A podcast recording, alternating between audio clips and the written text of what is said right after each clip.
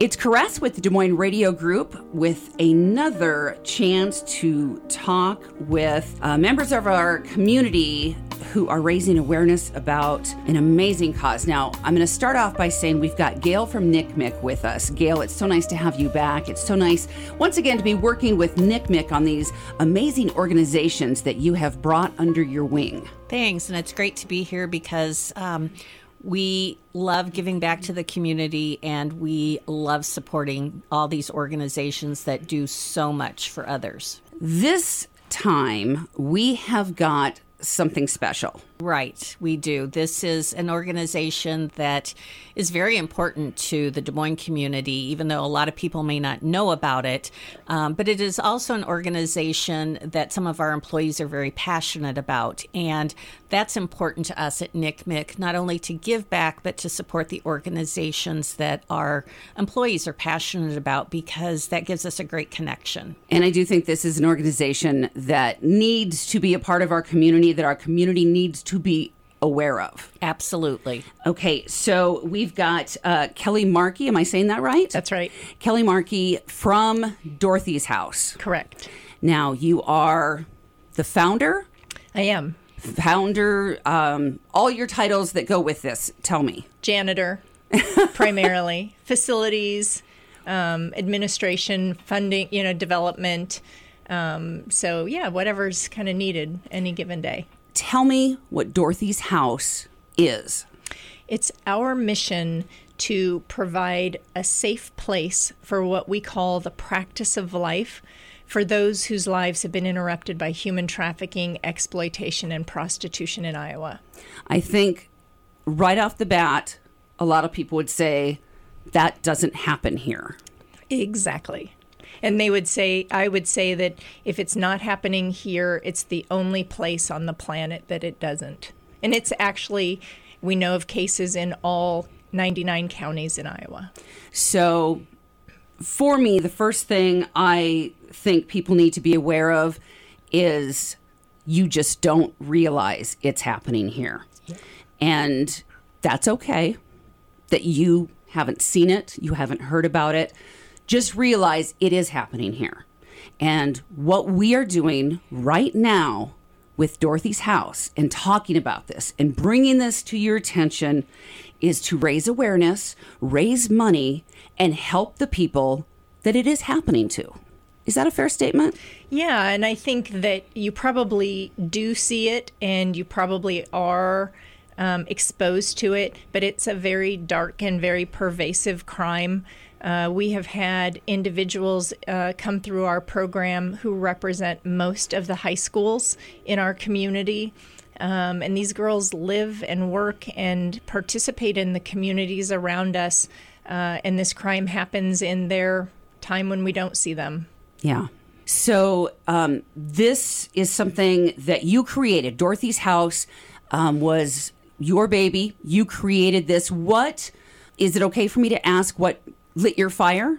Sure. Um, when I came back to Iowa, which I'm from Des Moines, um, when I came back full time, I used volunteerism as a way to connect to the community and started becoming aware of what children in our community are surviving, uh, which I had no idea about. And it caused me to want to try to do more um, for individuals. So I became a foster parent, and my first foster placement was a survivor of human trafficking. But at the time, I didn't have language for it. And so when I found the house that I knew that I was going to help young women in, I thought it would be for women, for young girls aging out of our care systems who had experienced extreme sexual assault and violence in their childhood.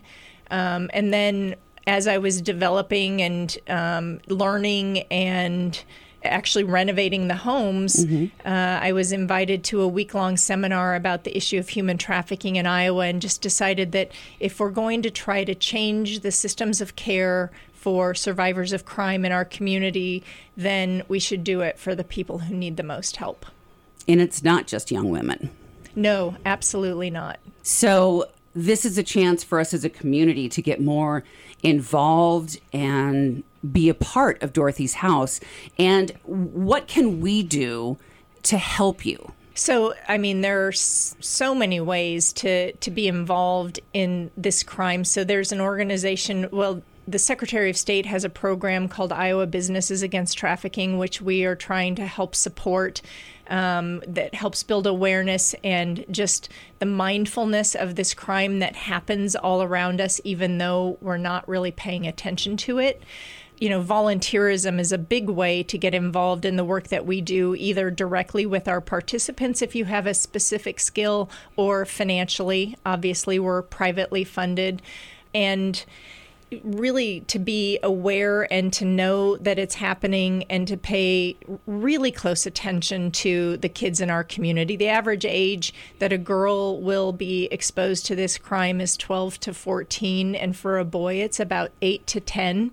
So we're talking about social media and online gaming and, and at schools where, you know, other kids are being employed as recruiters for perpetrators in our public schools and uh, the schools around us. So Iowa Nice can kind of get in the way of our ability to believe what we're feeling is happening. Mm-hmm. But if you feel it, you're probably not far from wrong. I guess when when I started reading more about trafficking, I was really thinking taking these younger kids and taking them from Des Moines and across state lines. And to me, my mind was going trafficking moving them. Yeah. Transport's a big part of okay. this crime because individuals will be moved um, to hide them okay. um, from their families or from law enforcement or people who might be looking for them. But they also are moved um, in order to go where the demand is. Okay. And so, one of the reasons Des Moines is such a popular place for human trafficking is if you think about all that goes on in this community um, that draws crowds. Yeah. So whether it's the Home and Garden Show or the Iowa State Fair or a concert or a tournament, um, any event that comes and draws big crowds is also drawing people looking for other entertainment.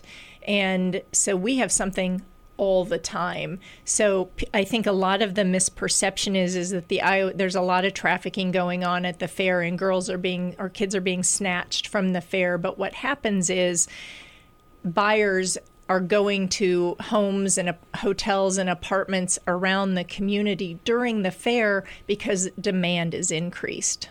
And it's not odd to see a lot more people in and out of our community at that time of year because it, the fair already has people. that. Yeah, 100,000 people visit the fair, and not all of them are from here. But I mean, even the ones who are here are buyers. You know, Monday's a really busy day for for girls who are in this crime. I was reading your website, which is very informative, and anyone can go to the website, which is dorothyshouse.org. And I was surprised to learn that not all of this is done with strangers, but a lot of family members get involved with this as well? Human trafficking is a crime of relationships. And the reason why people become vulnerable to this crime is because they trust the person who is manipulating them in some way. And so, whether um, it's a woman who meets a guy who's offering to be in a relationship with her to provide her for her basic needs or whatever, at some point, um, not very long into that relationship, it will become a transaction. But also, you know, we have parents, uncles, drug dealers um, who have relationships with individuals who then extend that relationship into human trafficking it usually it's we call it a crime of relationships because you have to form some fill some kind of need for a person in order for them to want to then you know help you too. And so many survivors feel very complicit in this crime due to the manipulation. Now i realize that as some of our listeners are listening to this again you might be thinking that this doesn't happen here. You you are in disbelief but this does happen in our community. Um, this is happening here, and we need to be aware of this. And so, the more you can share what we are talking about, the more that you can uh, make people aware of dorothy'shouse.org, the more we're going to raise awareness. We can help, we can um, raise some funds to put a stop to this, to help these individuals, these young girls, these young boys who are dealing with this. And Dorothy's House presents some shelter, correct? We're a long term restoration program. Uh, it's three phases. Uh, it's graduated, so it's based on achievement. Um, phase one is very, very structured and focuses a lot on addiction treatment, mental health, physical health, and really removing obstacles for independence. Um, phase two allows them to put the skills into practice, which is why our mission is the practice of life with a safe backstop. And so we have two homes side by side that we operate those phases in. And then the final phase we call front porch, and we place people in apartments in our community where we kind of do more case management, but they really are starting to increase their capacity as earners and in their careers um, so that by the end of the two year period, they can be successfully independent in our community without relying on anyone else for their basic needs, which is where the vulnerability comes from. It's got to be so hard to remove someone from the situation and really mentally prepare them to be outside of that situation when that's all they know. I can imagine they would want to feel like they have to go back to it time and time again. Yeah, recidivism is the most normal outcome. You know, if for somebody who's trying to get out, going back is the easiest thing because it's familiar. Mm-hmm. And so re- removing chaos from people's lives, I think people are like, really, two years? That seems like a long time. But what we're fundamentally trying to help them do is change their belief systems yeah. about themselves and their own self worth and their station in our community and try to help them believe that their worth is greater than what they believe it to be now. Um, and if you think about changing a habit, yeah. like giving up smoking or soda or whatever your your habit is, they say that if you can do it for 30 days, you know, it'll stick, but not always. Yeah. And so it's a lot of, you know, two steps forward, one step back. Um, and a lot of grace and compassion and understanding how difficult it is to change your fundamental belief systems about the world around you. And at, at such a young age, when this becomes what you know. These are their belief systems from their earliest memory. And the number of women who, and this is, you know, kind of a shocking thing to say on the radio, but. Right the number of women who have said to me that they learned from their mothers mm-hmm. that they never have to be poor because of the holes in their body. Yep. Yet 12 or 13 years old, you what you know what what you learn about what your value is as a person becomes a commodity. Right. And, and trying to retrain somebody. Right. That that has nothing imagine. to do with your self-worth. I can imagine. And so it takes time and it takes patience and um, it takes individualization. So every single person, you know, it's so important not to think of them as a victim profile, but as people who have experiences, you know, favorite summer vacations and aunts and uncles that they loved and stories to tell about their pets and personalities and senses of humor that make them very unique and individual, different education levels. And so the customization needed and the very unique approach to their journey is really critical, which makes it logistically challenged. It's not one size fits all, um, but we found is very productive. You are an amazing person for creating this organization and this I want to say safety net for so many um, of our youth. I mean, this really is an amazing organization, and I'm blown away by what you have done for our community. How can we help? What are the ways we can reach out?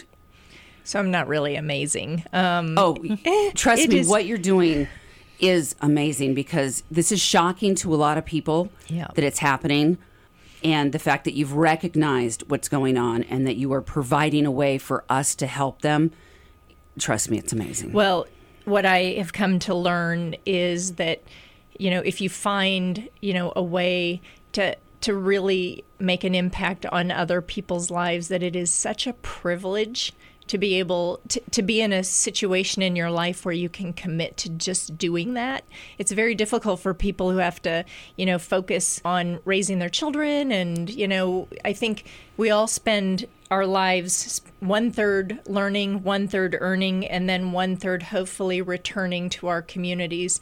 And I had the opportunity to to sort of blend all of those together at once, and it is an absolute privilege to work with these women. Um, so I wouldn't change it for anything, but um, we always need help. Mm-hmm. And one of the things that we learned is we started placing women in apartments in our community is that we, we always tried to place them in a place where they could stay once our subsidy ends. And what they were able to afford at the time really are substandard living conditions. Mm-hmm. And and it was very heavy on my heart. And so completely by accident, a building crossed my Facebook page and um, we acquired it earlier this year or in the process of renovating it so that we can control the quality of housing that we subsidize our participants in and reduce our operating costs by almost 10% Ooh. by not paying landlords for this subsidy mm-hmm. but paying ourselves for it essentially so